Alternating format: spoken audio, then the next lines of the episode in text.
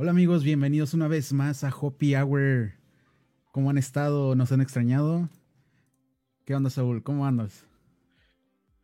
Muy bien, mi estimado, muy bien. Este, pues feliz de empezar este primer Hoppy Hour del año con unos kilitos encima. Creo, creo que es hora de, de empezar a correr, ¿no? ¿Tú qué opinas de eso, Luis? De mí no vas a estar hablando, bro. yo estoy hablando de mí, yo estoy hablando de mí. Ah, sí, Este- también. pero son los problemas de la cuarentena, ni modo, pero aquí con Hoppy Hour andamos con todo. Y hablando de correr, tenemos a una persona que le encanta correr, le encanta programar. Y hablando de la comunidad remota, este, él es de Argentina, ¿no? Nuestro invitado de hoy, ¿cómo, ¿quién viene siendo, Luis? Se llama Agustín Rentería, es desarrollador backend en Java y me está contando, me estaba contando tras bambalinas que también le da a Kotlin. Así que, ¿cómo ves? Pues como que Java viene siendo como que la transición futurística, si te quieres meter a la- al mundo de Android, a, a Kotlin, ¿no? Yo desconozco mucho de las diferencias porque casi no he experimentado con ese lenguaje. Yo creo Pues, que... Qué bueno que tenemos un experto aquí. Qué bueno Pero que an- tenemos an- expertos. antes de recibirlo, recuerden amigos de compartir el live eh, con todos sus, sus amigos, sus grupos de programación y dejar sus comentarios que los vamos a estar leyendo durante el live. Si tienen preguntas sobre Java, sobre Kotlin, si tienen preguntas sobre ZipDev, cualquier cosa, pues ya se la saben. Aquí lo preguntan y nosotros los leemos. Pero bueno, sin más por el momento, bienvenido Agustín. ¿Estás muteado? Aló, Agustín. Como dicen, si no hay fallas, no está, no está en vivo. Disculpen.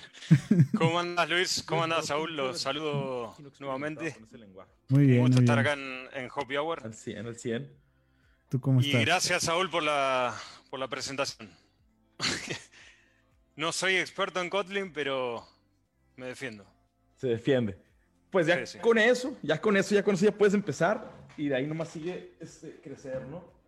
Este, pues ni que más se diga un poquito lo que estamos platicando antes de iniciar el show. Este, como mencionamos, a Agustín le encanta correr, le encanta este, tocar la guitarra y más que nada andamos platicando un poquito de la cultura de polo este, en Argentina y lo que es ZipDev, ¿no? Como, como es algo muy bonito que junta gente de toda Latinoamérica para poder tener un conjunto de trabajo este, pues, unificado, ¿no? Bienvenido, Agustín. Muchas gracias. ¿Y de qué Gracias. parte de Argentina eres? Le estaba contando a Saúl, soy del sur de, de Argentina, esto es la Patagonia, en la costa este. No sé si, Saúl, vos tuviste la, estuviste googleando ahí como para saber dónde queda. La ciudad donde estoy puntualmente ahora es Trelew. Le dije igualmente que, eh, que googleé Puerto Madryn, que es un poquito más linda y tiene, y tiene, ¿cómo se llama? Costa, costa al mar y, y es un poquito más, más vistosa.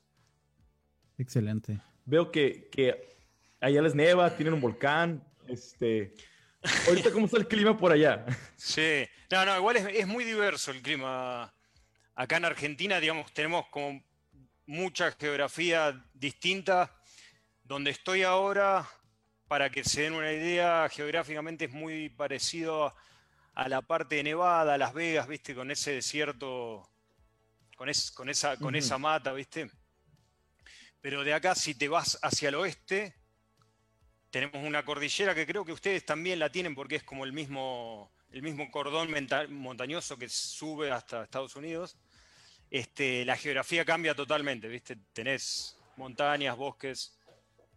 Después yendo más al norte de Argentina hay una parte de, de llanura muy verde, muy húmeda, que es la, la Pampa Argentina. Así que no, no hay algo puntual, ¿viste? Acá no nieva, tenés que irte más hacia la cordillera. Mm, mm. Eh, pero sí hay mucho viento. Demasiado, te diría. Demasiado. Sí, sí, sí. Me imagino que es muy parecido a, a nuestra zona, ¿no, Saúl? Sí, sí, suena como desértica, este, mucho monte, mucho, cie- mucho sierra, como pues, Baja California. Y tenemos, Claro. pues somos una península, entonces tenemos como que estamos larguitos, así se podría decir. Ah, ustedes, ustedes están en, ¿en qué parte? En, eh, Noroeste de México. No, pero la ciudad, ¿cómo, cómo se llamaba? Ah, Tijuana y Ensenada. Ah, en Tijuana, claro. La famosa Tijuana. Seguro has El oído estado de Baja cosas, California. Sí, sí. cosas hermosísimas de en- Tijuana. Las cosas bonitas. Ah. Sí, sí, sí. Pues no se gustaría diga ir. más. Este, pues el, el show se llama. Aquí estás, aquí tienes tu casa, Agustín. Este, pues no se diga más. Mira, el show se llama Hoppy Hour y pues se llama Hoppy Hour por una razón, ¿no? Eh, empezándole con ahí, ¿qué estás tomando, Agustín? ¿Qué cerveza? ¿Qué trago? ¿Qué tienes preparados para el día de hoy? Acá, eh, Luis me preguntaba si tenía Fernet. Acá en Argentina, viste, somos unos grandes consumidores. De hecho, tengo uno en la ladera, eh, pero me falta Coca- la Coca-Cola. Yo le, le comentaba a Luis que para tomarlo y no agarrarte una peda, creo que le dicen ustedes, ¿no? sí, sí, sí. una peda muy rápido, tenés que mezclarlo con, con Coca-Cola. Así que no tengo Coca, así que bueno, voy a tomar una cerveza. Esta es una argentina, mendocina. Men- Mendoza es una, es una provincia acá en Argentina del, del centro y del oeste. Se llama eh, Andes Origen. Una cerveza roja. Saludcita, saludcita. Salud. Pues salud. ¿Tú qué estás tomando, Saúl? Yo estoy tomando la vieja y confiable, este Modern Times Coffee Stout. Eh, no sé si la pueden ver aquí. Es una Coffee Stout de una especialidad en San Diego, mis Si a mí me favoritas. preguntan, ¿es tu favorita? ah? Es mi favorita, es mi favorita. Sí, y pues yo, ya saben, estoy tomando vino porque estoy en una dieta en la que no puedo tomar cerveza. Pero próximamente regresaremos a la cerveza. A la- Ok, cerveza. Salud. Saludcita, saludcita. New Year, New Me. Sí, sí, Salud, sí. gente. Bueno, pues, ¿qué nos, qué nos puedes decir acerca de, de ti, Agustín? Ya nos dijiste que te encanta correr. ah, ¿Qué otros hobbies tienes, aparte de programar y ser muy pro en Java y medio pro en Kotlin? Medio pro, te diría más principiante, pero ¿qué otros hobbies tengo? No, lo, básicamente son los que le dije a Saúl, ¿viste? De hecho, vengo de- de correr, lo uso como, como mi, hora de, meditación y para bajar por ahí un poco el día de trabajo, ¿no? Y, y- por ahí la ansiedad. Eh, pero también, bueno, hago música, mi, mi mamá es profesora de música, así que siempre de chico tuvimos muchos instrumentos en la casa, ¿no? Un piano, eh, una batería, bongos, guitarras, así que siempre conectado, digamos, con esa parte artística. Y bueno, además de programar, ¿qué más te puedo mencionar? Le decía a Saúl que me hubiese gustado mucho correr en, en autos, pero es muy caro, así que me dediqué a, a- la programación. Sí, sí. Muy bien. eh, Este, y pues mira.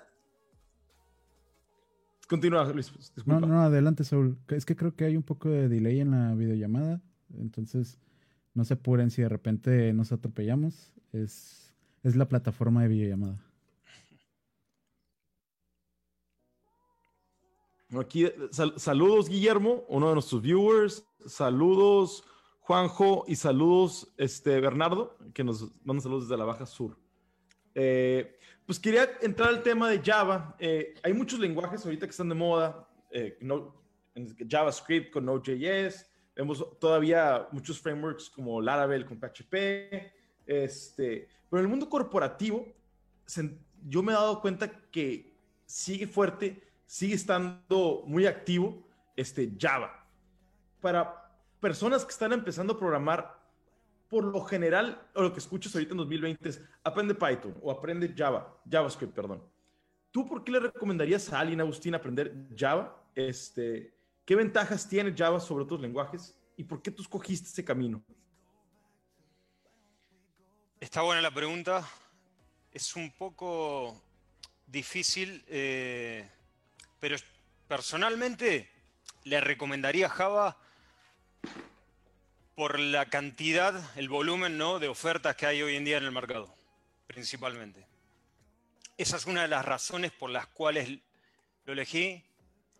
Ahora, puntualmente y, técnicamente, ¿qué me parece de Java y de, los lenguajes tipados por sobre los no tipados eh, como ventaja, ¿no? Cuando estás trabajando en, grandes equipos y que eso generalmente sucede en, grandes corporaciones, eh,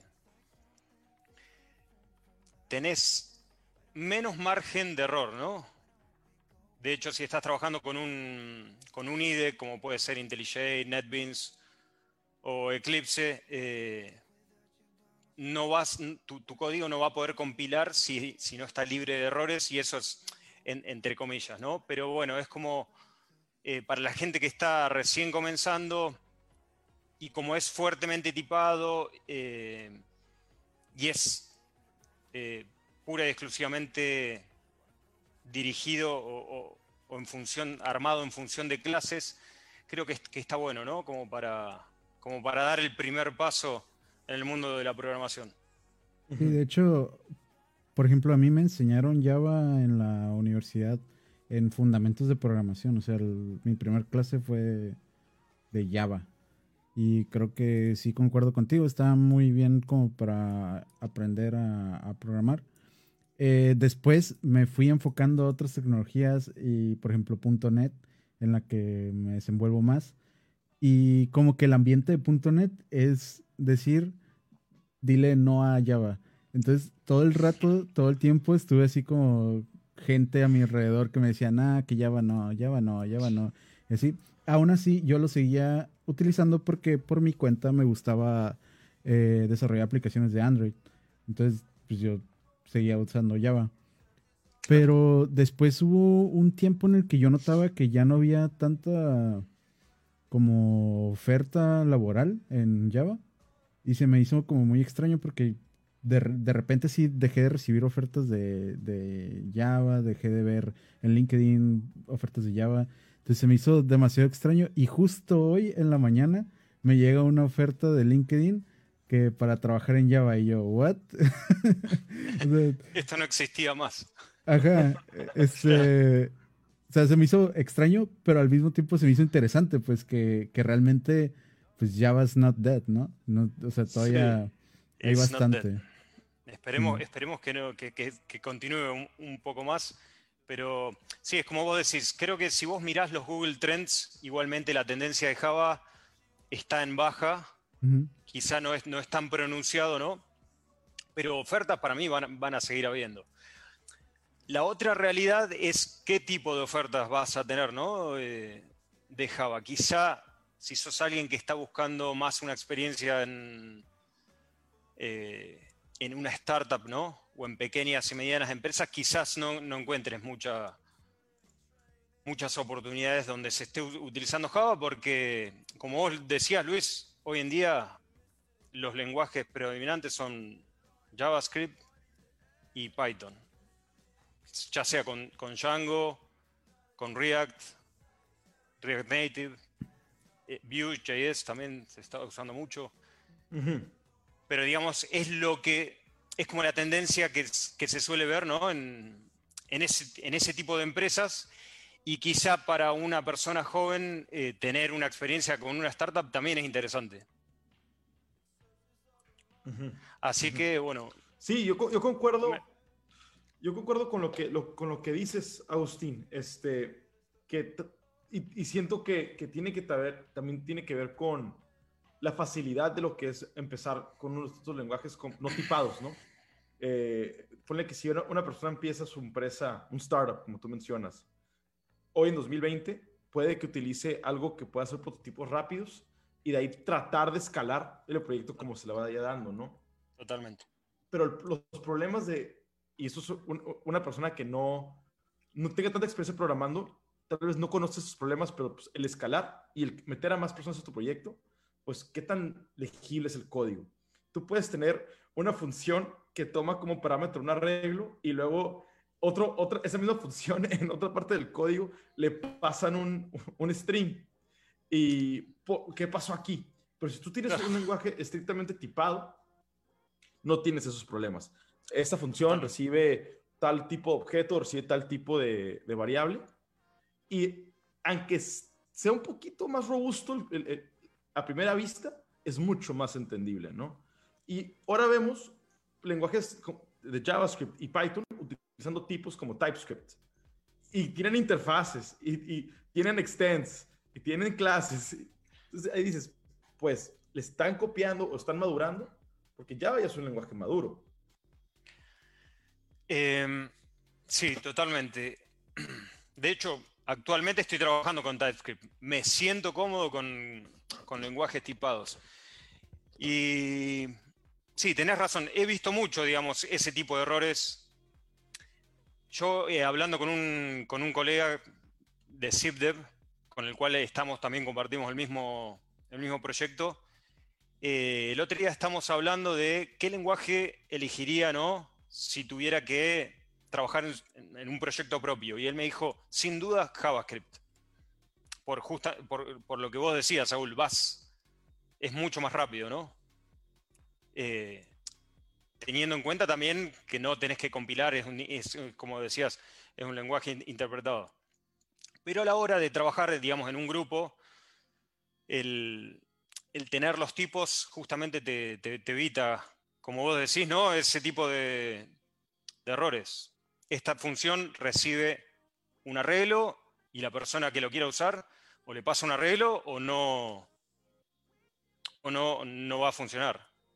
Es que creo que también, o sea, ocurrió un fenómeno de, carreras, ¿no?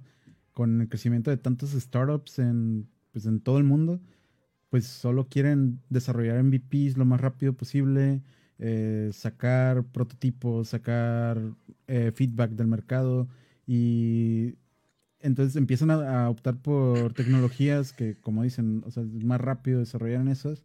Entonces, pues dejan de lado lo, que ya estaba muy robusto, ya estaba muy, pues, pues ya muy, muy serio, ¿no? Muy seguro de, confiar y se van por lo rápido. Pero me gustaría leer antes de seguir el comentario de Mario.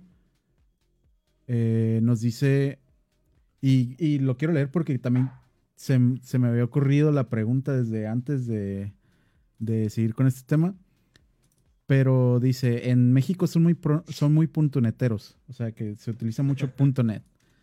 Eh, dice, vengo de Argentina donde usamos más open source, al menos en mis trabajos previos. Acá como que hay más empresas de Microsoft, tanto en las escuelas como, perdón, hay más presencia de Microsoft, tanto en escuelas como en la empresa. Dice, si te cruzas a mirar a Estados Unidos, sí se utiliza más plataforma que corre en Linux, Node.js, Python y esos, más para Cloud Native.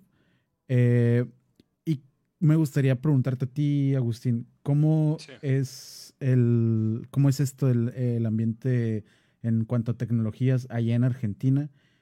Y de una vez, ya que estamos ahí, ¿cómo, eh, qué, te llevó a, trabajar para Zipdev?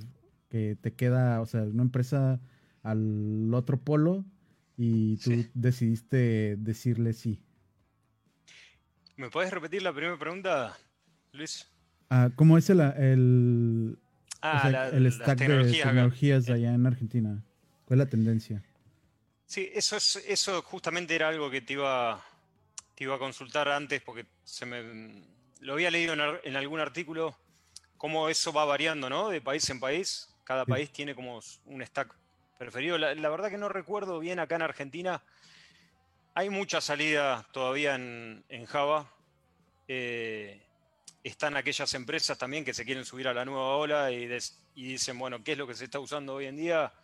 React, Django, vamos a usar eso, así que también se ve eso también eh, como marcando mucho eh, la cancha, pero yo te diría, y eso es, una apreciación mía, ¿no? Digamos, por lo que puedo percibir a través de LinkedIn, que Python y, Java acá son los eh, stacks, ahí de, o las tecnologías de, preferencia. Obviamente que JavaScript también, ¿no? Estamos hablando de, backend. Sí, sí. Ah, este, está bien. A, meternos más ajá, del backend, porque he visto que más, aunque está Springboard como el, el framework para frontend para Java, yo he visto que en la mayoría de las implementaciones que suena en la nube, usan Java en el backend y no tanto en el frontend, ¿no? ¿Cómo ha sido tu experiencia en el proyecto en el que tú estás ahorita en Sintef? Mencionas que utiliza los dos, ¿no? Sí, sí, utilizamos, eh, utilizamos Kotlin en este momento en el, en el backend y eh, React. Estamos la idea, a ver, si querés, igual por ahí me, estoy adelantando a, contarte cómo es el, proyecto en el cual estamos trabajando, ¿no? Pero, pero sí, usamos, usamos Kotlin en, el, back con idea de deployarlo en la nube y eh, React, eh, React.js en, en el front. Con la idea también de hacer quizás una migración a React Native, porque la idea es, estamos construyendo un front con la idea de que se pueda correr en un dispositivo, ¿no? Ok. Pero no. No, no, eh, disculpame, era lo último que te quería mencionar, porque vos hablaste de Java en el, en el front y es algo que ya me parece que ya no, se usa, salvo que sea un proyecto muy, muy viejo, algo que use JSP o, algún, o alguno de esos frameworks antiguos. Entonces, eh, pregunta del chat y también duda mía, ¿trabajas con Spring? Trabajo con Spring, con el Spring y Spring Boot. Muy bien. Adelante, Saúl, ¿ibas a preguntar algo? Sí, este, quería darle un poquito también de mi opinión. Yo trabajé en Java, este, como los primeros trabajos que estuve, y no, no, fue tanto, fueron como seis meses, siete meses.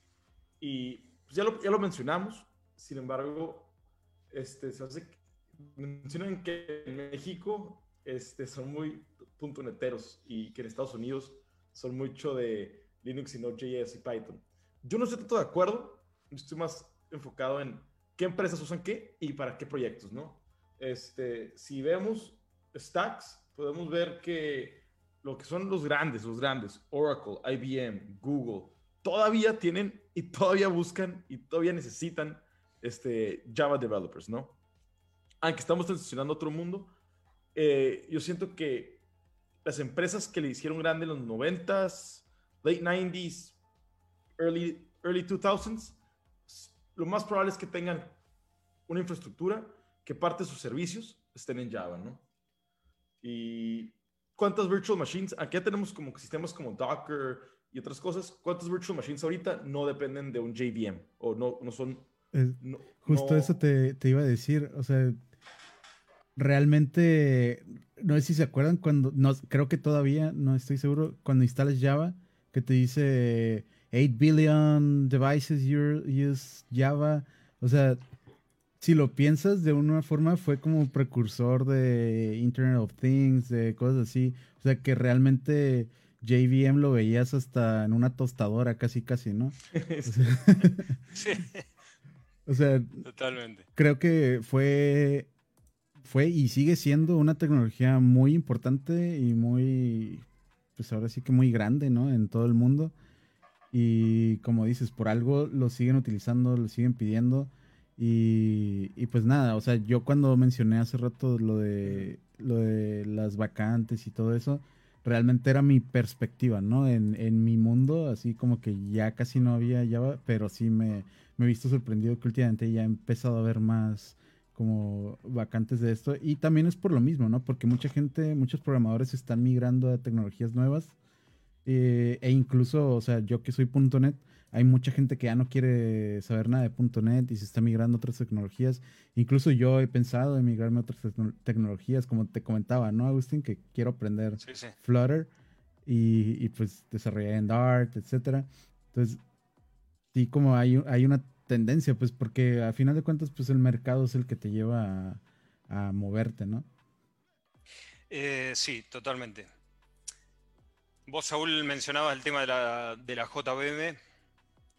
Yo creo que Java no va a desaparecer, sino que va a mutar, y es justamente lo que vos decís. Eh, y, con ese mutar me refiero a Scala, eh, Kotlin, Creo que hay otro más, eh, si me ayudan a ver.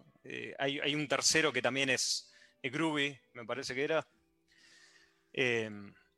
Creo que esas es, el próximo paso que, está dando Java, justamente por, este potencial que tiene la JVM, ¿no? De, ser como agnóstico del, sistema operativo, de, dónde está corriendo. Eh, ese es como el, como el gran fuerte. Eh, tiene sus contras, obviamente, es muy verboso el, lenguaje, cosas que Scala, Kotlin, por ejemplo, han mejorado, ¿no? Vos agarrás y ves una clase en Java y después la podés compilar directamente si estás trabajando acá en, en IntelliJ, la compilás a Kotlin y muchas veces se reduce a casi la mitad, digamos, en cuanto a tamaño. Eh, y no, no pierde o sea, no, pierde información, no pierde nada, digamos, es, son cuestiones propias de, del lenguaje, ¿no? De cosas que se han visto que eran innecesarias, que, se han sacado, ¿no? Y eso está bueno. Eso la verdad que, como que da esperanza, digamos, para la gente que trabaja en Java, porque justamente como le comentaba a Luis hoy, eh, migrar en mi caso, ¿no? De pasar de trabajar en Java a, trabajar en Kotlin con este nuevo proyecto, digamos, con estas ayudas del, ¿cómo se llama? Del, IDE, en este caso IntelliJ, que te permite, digamos, hacer una, transformación en vivo de, Java a Kotlin, es muy, es muy directo. Eh, así que me, perdí, me perdí dónde estaba, disculpen. no te preocupes. Ahorita que, mencionas Kotlin, ¿tú qué ventaja, y que ya trabajaste con los, dos programas de, de programación, qué ventajas le ves tú a Kotlin sobre Java? Y igual, ¿qué desventajas le ves a Kotlin sobre, sobre Java? Si hay algunas. Eh, no, yo te diría justamente lo que te decía, eh, reducir esa verbosidad de que tenía Java, ¿no? Eh, está bueno. Han mejorado mucho, digamos, esta interfaz de, streams que, había que, apareció con Java 8. Creo que está presente también en otros lenguajes. No sé ustedes en qué trabajan. Yo, yo estoy en un proyecto de Django, este, en el backend. con Django. Y AngularJS el 1 y React. Sin TypeScript. Le queríamos meter TypeScript, pero no quisieron. Digo, oh, no. Está bien. ¿Y vos, Luis, estás trabajando con? Yo trabajo actualmente con OutSystems eh, y .NET. Estoy migrando proyectos de .NET a OutSystems. Que OutSystems básicamente es un, drag and drop hecho en .NET que compila en .NET y que le puedes agregar también extensiones en .NET y las extensiones son, o sea, como tú puedes meter tus librerías, ¿no? En .NET. Así que es como, bueno, una herramienta un tanto más fácil para gente administrativa, eh, pero basado todo en .NET. Todo en .NET. Perfecto.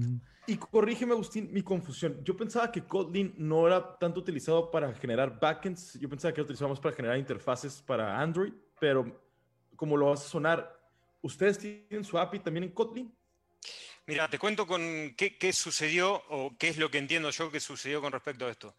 Te hago medio como un, breve repaso del proyecto en el cual estoy trabajando. Eh, la empresa de clientes se llama The Last Gameboard. La idea de ellos es crear un tablero de juegos, ¿no? Crear como una plataforma así, una especie de, vamos a llamarlo como una PlayStation, y la misión nuestra, o sea, que corra un sistema operativo, ¿no? Eh, que tenga también conexión con eh, dispositivos móviles.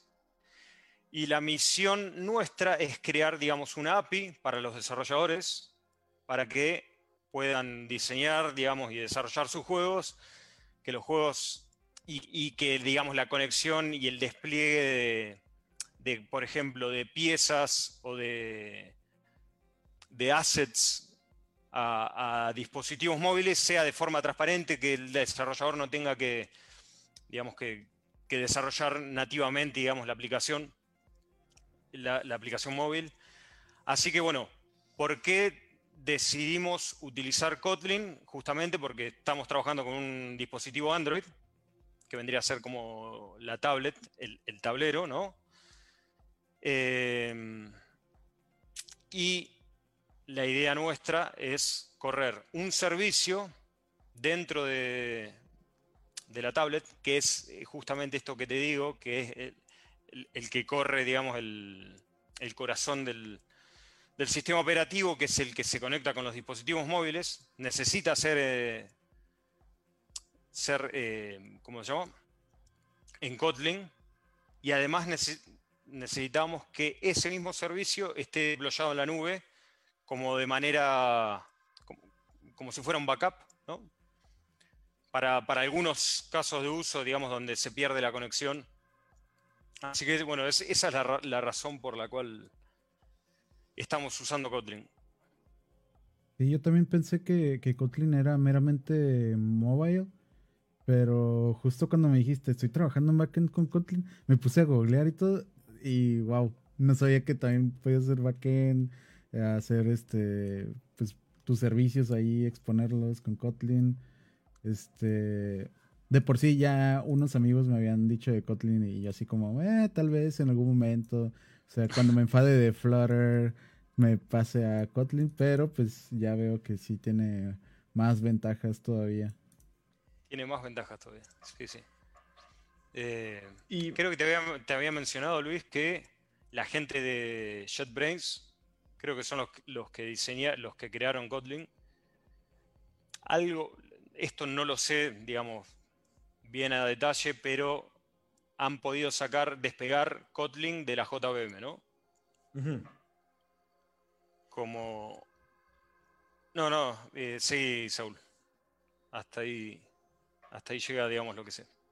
Este, yo desconozco bien, pero tengo entendido que están desligados, pero aún puedes tú correr una, un JVM con Kotlin ¿O cómo está el rollo ahí? La idea, por lo que leí, es de desacoplar Kotlin, digamos, y poder utilizarlo de manera independiente de la JVM. ¿Cómo lo hicieron? No sé. Actualmente nosotros, eh, por estar corriendo, digamos, por necesitar correr, digamos, este servicio que te comentaba en un dispositivo Android, eh, usa la JVM como, como Android, ¿no? Órale, qué interesante. Y Agustín, a ver, yo soy un chavito, estoy viendo el show este, aquí de Hoppy Hour, te escucho, te escucho, me inspiro, quiero aprender Java y quiero empezar a hacer mi primer API. Un API sencillo, pero para mi servicio que tal vez me ayuda a estudiar. Un morrito emprendedor, 15 años. ¿Tú qué le dirías? ¿Qué pasos a seguir puedes tener para tanto aprender Java o Kotlin? Eh, ¿Qué recomendaciones, qué recursos le darías tú a, este morrillo para que aprenda a desarrollar una, un backend en Java? No, primero que nada, y esto era algo que también quería mencionar, eh, me parece que lo más importante antes de, aprender, digamos, un, lenguaje es como aprender conceptualmente qué es lo que se está haciendo, ¿no? Eh, aprender como conceptos fundamentales también de la, de la programación, llámese patrones de diseño, ¿no? Eh, conceptos como inversión de dependencia y bla, bla. Y después, una vez que, se sabe eso, ¿no? Eh, aplicarlo con el lenguaje que sea. En este caso, bueno, vos me decís con Kotlin, ¿cómo lo... Con Kotlin o con Java querés exponer, querés crear una eh, API, mi sugerencia es aprender Spring Boot es un, es un framework de, Java el más conocido, te diría, y es súper sencillo, digamos, para estos casos, ¿no? Para, querés crear una API bien sencilla, querés exponer un endpoint. Eh, hay mucha documentación en Internet. Tenés estos tutoriales de bundle, no me acuerdo cuánto, tenés eh, cuánta, cuánto tutorial eh, existe. Así que bueno, mi recomendación es Spring Boot, pero antes de eso, eh, como te decía, aprender, por ejemplo, conceptos fundamentales de REST, ¿no? De, que son cosas que no las vas a encontrar en un framework puntual o en, una, o en un lenguaje puntual, ¿no? Por ejemplo, si vos eh, estás aprendiendo REST, el, por ejemplo, el cómo crear las, el, naming de las URLs, ¿no? Eso es algo que no te lo va a dar ningún framework ni ningún lenguaje. Es algo, digamos, de, buenas prácticas que uno tiene que aprender, ¿no?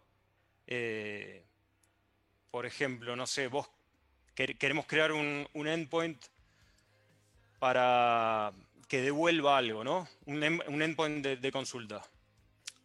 Hoy en día es muy normal encontrarte con implementaciones que eh, exponen esos endpoints bajo un put o un post, ¿no?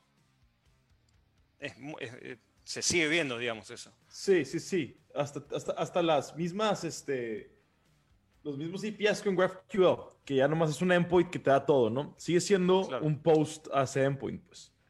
Sigues teniendo un wrapper alrededor de un servicio REST. Claro. Em, entonces, nada, una vez que se... Sí, sí, e, e, es, como, vos, como vos decís. Una vez que se sabe, digamos, conceptualmente qué es lo, qué es lo que se quiere hacer, después, si vos estás en Java con Spring Boot, eh, ya sabes que tenés que, bueno, tengo que exponer un endpoint eh, con esta URL, con este verbo HTTP, ¿no? Ya sea, no sé, tengo que hacer un endpoint para que el usuario me pase sus, eh, sus credenciales. Bueno, uso un post, ¿no? Eh, necesito devolver un usuario, necesito devolver una, una colección, lo pongo en un get necesito actualizar algo en, un put. O creo que había otro, también si es una actualización parcial, creo que se usa un patch. Creo. Sí, sí que no son tan comunes los patch, pero sí. sí, sí, pero bueno. Pero bueno, son, son, buenas prácticas. Entonces está, para mí está, está bueno, digamos, aprender conceptualmente qué es lo que se quiere hacer y, y después lo ve, uno lo, tiene mucho más claro cuando, cuando lo baja, lo baja, lo baja código, ¿no? Sí, sí, sí. Eh, me, gusta la manera que lo, que lo dices, que los conceptos son universales. No estás atado a un lenguaje de programación. Un for loop sigue siendo un for loop en C, en Java, en, JavaScript, en Python. Pero pues, el concepto del for es, el concepto del for. El concepto de un REST es el concepto de, de, de, pues, de una implementación de un REST API, ¿no? Entonces, si soy alguien nuevo, quiere empezar a aprender, es entiende los conceptos y luego lo, aplícalo al lenguaje o al framework que tú, quieras aprender. Es lo que, estoy entendiendo. Sí, sí, sí, sí, es justamente eso. Yo, por ejemplo, si alguien viene y me dice, bueno, mira, eh, Python, tenés, tenés, que hacer algo en Python con Django, ¿no?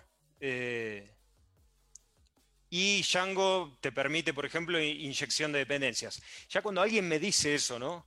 Y cuando me dice que Django también permite exponer, eh, digamos, una, API REST, yo por detrás estoy entendiendo un montón de otras cosas, ¿no? Entonces voy a ir a buscar la manera, digamos, de cómo, por ejemplo, exponer un endpoint en, Django, cómo se hace una, una, inyección de dependencia independientemente del lenguaje. Yo ya sé lo que el concepto, conceptualmente qué significa eso, ¿no?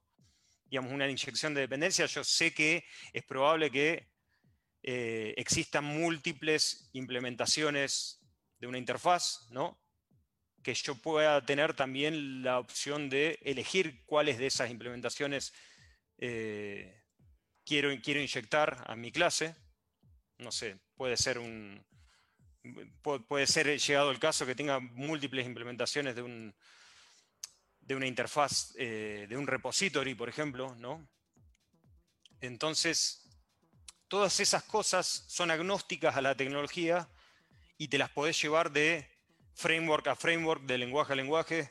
Creo que es, ahí, está, el, está, el, fuerte, digamos, de, sí, o sea, de los skills que, puede, que, debe lograr un, un programador. Como dicen, aprendes bien una tecnología bien puedes aprender cualquier otra si tienes bien las bases de pues de programación orientada a objetos, de patrones de diseño, etcétera, ¿no? O sea, Es la, la ventaja que tienen los, ahora sí que los que no se casan con una sola tecnología, ¿no? Que, que realmente se pueden migrar a otra y sin problemas. Ah, me gustaría preguntarte primero, ¿cuánto, ¿cuánto tiempo tienes programando?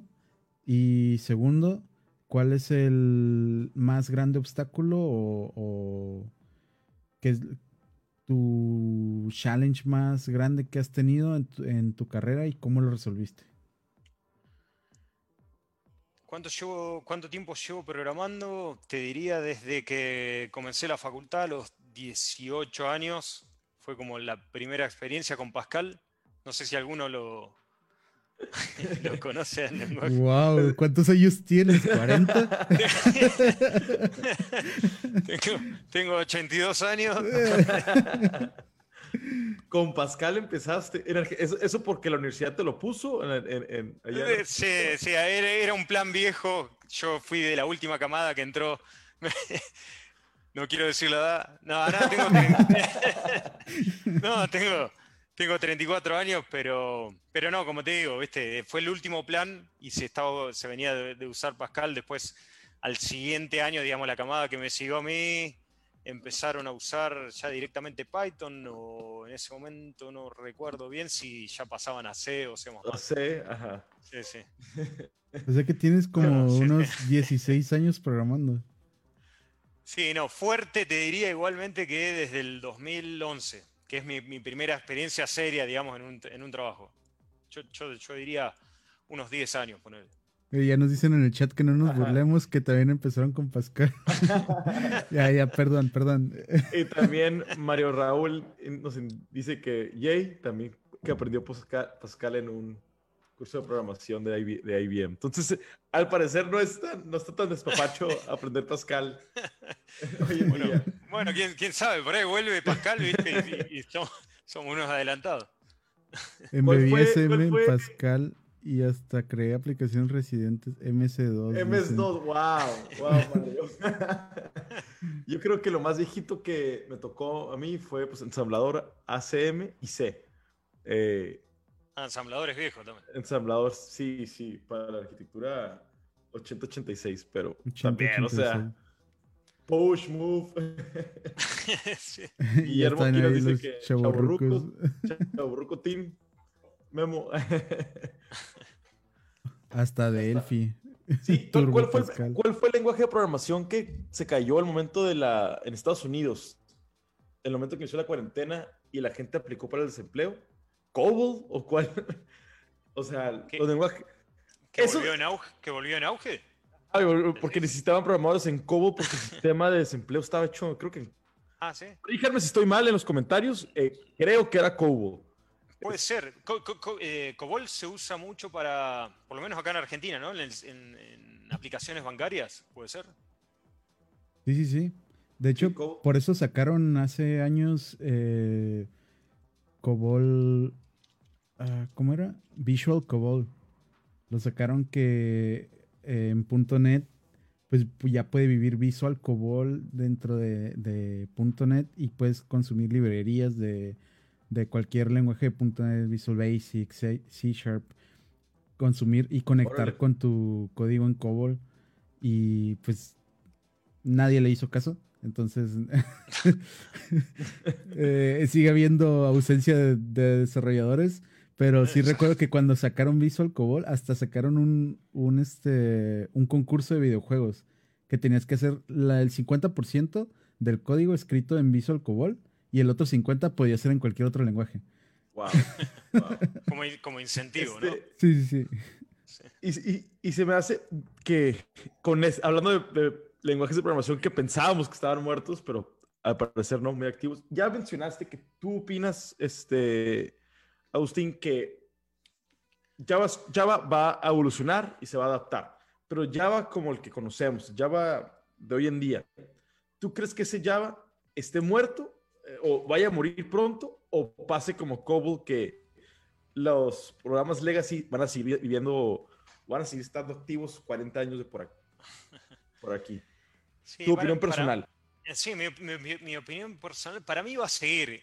honestamente, ¿no? O sea, hay muy, era como lo que hablábamos, al haber, al verse reflejado, reflejado ¿no? en tantas, eh, eh, tan activamente en el mercado, si bien vos Luis dijiste que, bueno, que justo este, este, año había como, había sentido, digamos, ese, ese descenso, eso por detrás está reflejando, digamos, que hay mucha, mucho volumen de aplicación, ¿no? Eh, construida en Java y ya sabemos nosotros que digamos, hacer un refactor, o no un refactor, digamos, como volver a, hacer una migración, digamos, a otro lenguaje es, muy difícil y muchas veces, muchas veces se opta, digamos, por seguir refactorizando el, código. Así que, no, yo creo que, que Java hay para, para rato.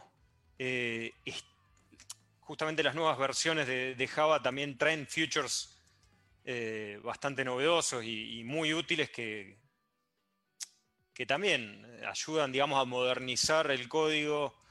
Eh, creo que ya lo mencioné, digamos, todo la, gran revolución de Java fue a partir de Java 8, que eso no me acuerdo en qué año fue.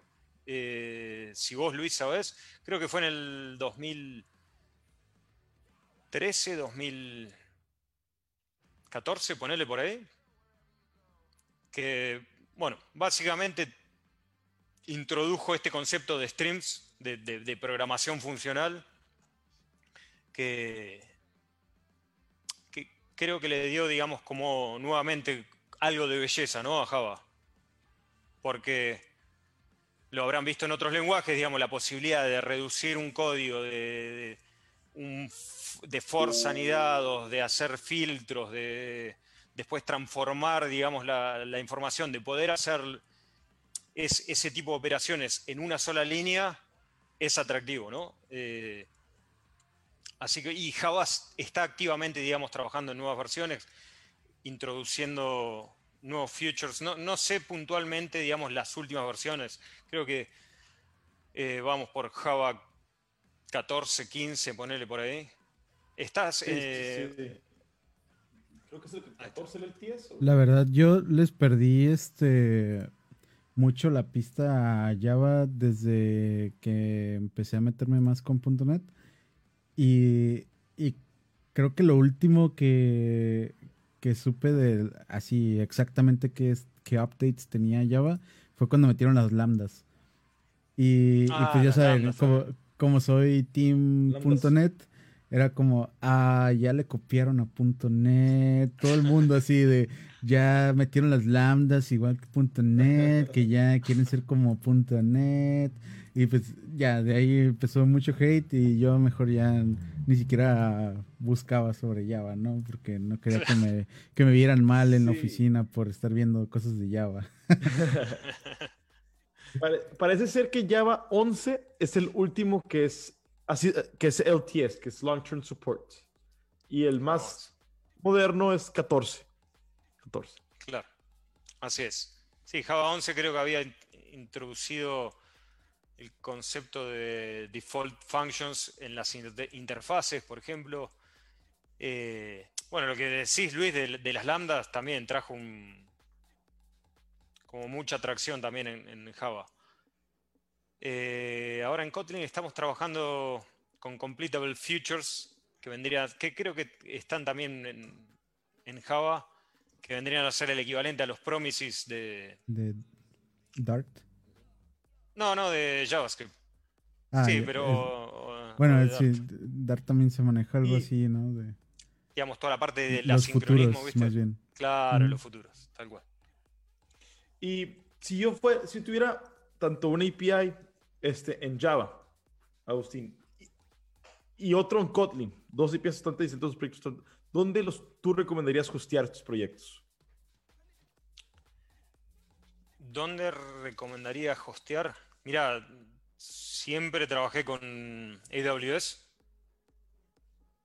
Eh, tienen algunos, algunos servicios que tienen una integración muy directa, digamos, con, con Spring Boot y con Docker. La verdad que hoy en día, cuando hablamos de cloud services, por, lo menos los más importantes, ya sea Google, AWS eh, o OpenShift, creo que es otro, o, Microsoft Azure, los mismos servicios, digamos, como que tratan de estar siempre eh, en la misma, ¿no? Pero yo recomendaría AWS nuevamente por lo mismo, ¿no? Por el, eh, la salida laboral. Y por la, y si, y si, como vos preguntabas, Saúl, si estás trabajando puntualmente con un proyecto Kotlin o Java eh, de backend, ¿no? Y estás, estás usando Spring Boot, eh, tienen, tienen algunos servicios que no recuerdo cuáles bien puntualmente, con integración muy directa, así también como con Docker, ¿no? Creo que uno es ECS, si mal no recuerdo, es un servicio de containers de AWS. Eh, así que sí, es, uno también de, los puntos que quiero, digamos, trabajar este año, una certificación en AWS, el Architect. Claro, el Architect Solutions, creo que es uno. Así que, bueno, veremos. Sí, y, con eso con, toca mucho el punto que Edgar López, saludos Edgar, este, comenta en los comentarios del video, que en su opinión los lenguajes que tendrán continuidad para nuevos proyectos son aquellos que están integrando con la cloud. Y como mencionas que tu siguiente paso viene siendo una, un certificado en arquitectura de AWS, ¿correcto, Austin? Sí. No nos vemos tan... concordamos con lo que dices, Edgar. Y también comenta que el resto seguirá vivo solo para mantenimiento. Java 8, Lambda y Notion. Pues creo que Edgar quiere referirse que serán para mantener los proyectos. Y estoy de acuerdo, no se me hace algo muy despapacho. Este, y como en el caso del proyecto de Luis, estamos viendo cada vez más no-code solutions que, vaya, la lógica la tenemos que tener, sí, sigue estando presente, pero ya nos vemos cada vez más retirados este, los programadores de estar escribiendo tantas, tantos métodos repetitivos, ¿no? Sí, no, no diría que sea algo bueno, tampoco voy a decir que es algo malo, eh, pero... es una transición, ¿no? Que estamos viendo. Bueno, antes, antes de, las preguntas finales, eh, quiero hacerte dos preguntas rápidas, porque ya, o sea, ya estamos llegando al final del, del live, se nos fue súper rápido. Eh, este, así que dos preguntas rápidas. Y supongo que sé las respuestas. ¿Eres Team iOS o Team Android? Soy Team iOS. Oh my aunque tengo, aunque tengo, no, no, tengo un Android. Eh, estoy ahí en el eh, Ok, ok, no sabía las respuestas. en la transición. Y ahí te va la otra. ¿Team Godzilla o Team King Kong? ¿Team Mozilla o Team King Kong? No, ¿Team Godzilla o Team Kong? Team Kong. Kong. wow, definitivamente no sabía las respuestas. Ok, ahora. ahora sí, este. Se viene, se, viene, la película, ¿no? Ahora sí. Sí, sí ahí viene la película. A ver, ¿se acuerdan? ¿Quién ganó en la película de 1962? ¿Sabes que no? Ni la he no, visto. No, no, no sé igual si es una película yankee, no sé, puedo intuir que gana Kong, ¿puede ser? Luis, ¿vos qué decís? Yo opino igual que tú. Este, pues la película creo que es japonesa, ¿no? La, la, original, King Kong contra ah, Godzilla. Entonces, quién sabe. Ahí veremos, ahí veremos. Ahí ponemos en los comentarios. Ustedes, este, Happy Hours Happy Boreros, Zip the Barrels, este, ¿qué opinan? ¿Kong vs. King? ¿O King vs. Godzilla? Creo que traía. Yo no puedo ver los comentarios.